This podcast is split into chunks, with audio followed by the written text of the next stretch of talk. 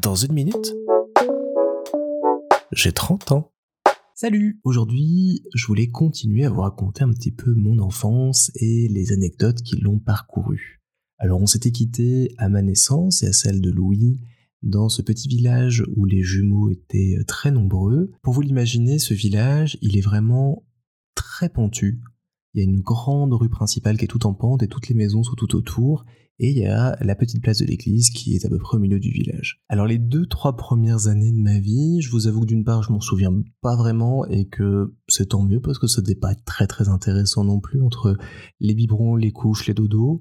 Je pense que on a bien mangé, on a été sage, on a fait nos nuits au bout d'un moment, mais voilà, merci notamment et surtout je pense à ma maman de nous avoir euh, géré pendant toute cette période-là. Avoir des jumeaux déjà en grossesse, ça doit être compliqué, mais de voir d'un coup euh, gérer deux nourrissons doit être encore plus dur.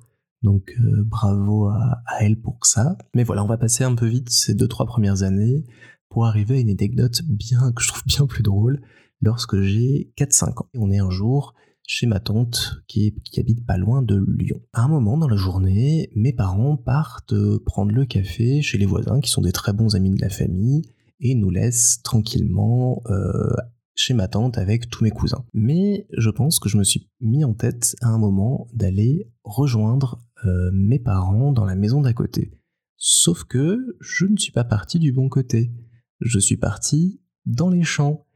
Et j'ai marché, à ce qu'on m'a dit, plus d'un kilomètre, et je me suis retrouvé chez une petite vieille qui habitait dans les environs. Petite vieille très gentille, qui a appelé euh, la police, la gendarmerie plus précisément, la gendarmerie que mes parents aussi ont contacté quand ils ont constaté au bout d'un moment que je n'étais plus là, et mon papa a fini par me retrouver chez cette petite vieille. Et moi, répondant alors dans les bras de cette petite vieille devant les gendarmes, c'est pas mon papa. Je, pense qu'il m'aimait beaucoup. Je pense qu'il n'aurait pas hésité à me noyer dans un ruisseau pas loin non plus ce jour-là. Mon père a été interrogé par la gendarmerie et a dû prouver que j'étais bien son fils pour me ramener. Je sais pas si ça a eu une incidence sur ma relation avec mon père par la suite. S'il m'écoute aujourd'hui, je suis toujours désolé pour ça. Je, t'aime, papa, il n'y a pas de, a pas de souci là-dessus. Mm, et voilà, je sais pas ce qui m'est passé par euh, l'esprit à ce moment-là. Je pense que j'aimais un peu plus ma maman à l'époque et que ça s'est ressorti comme ça. Mais donc voilà, fils indigne.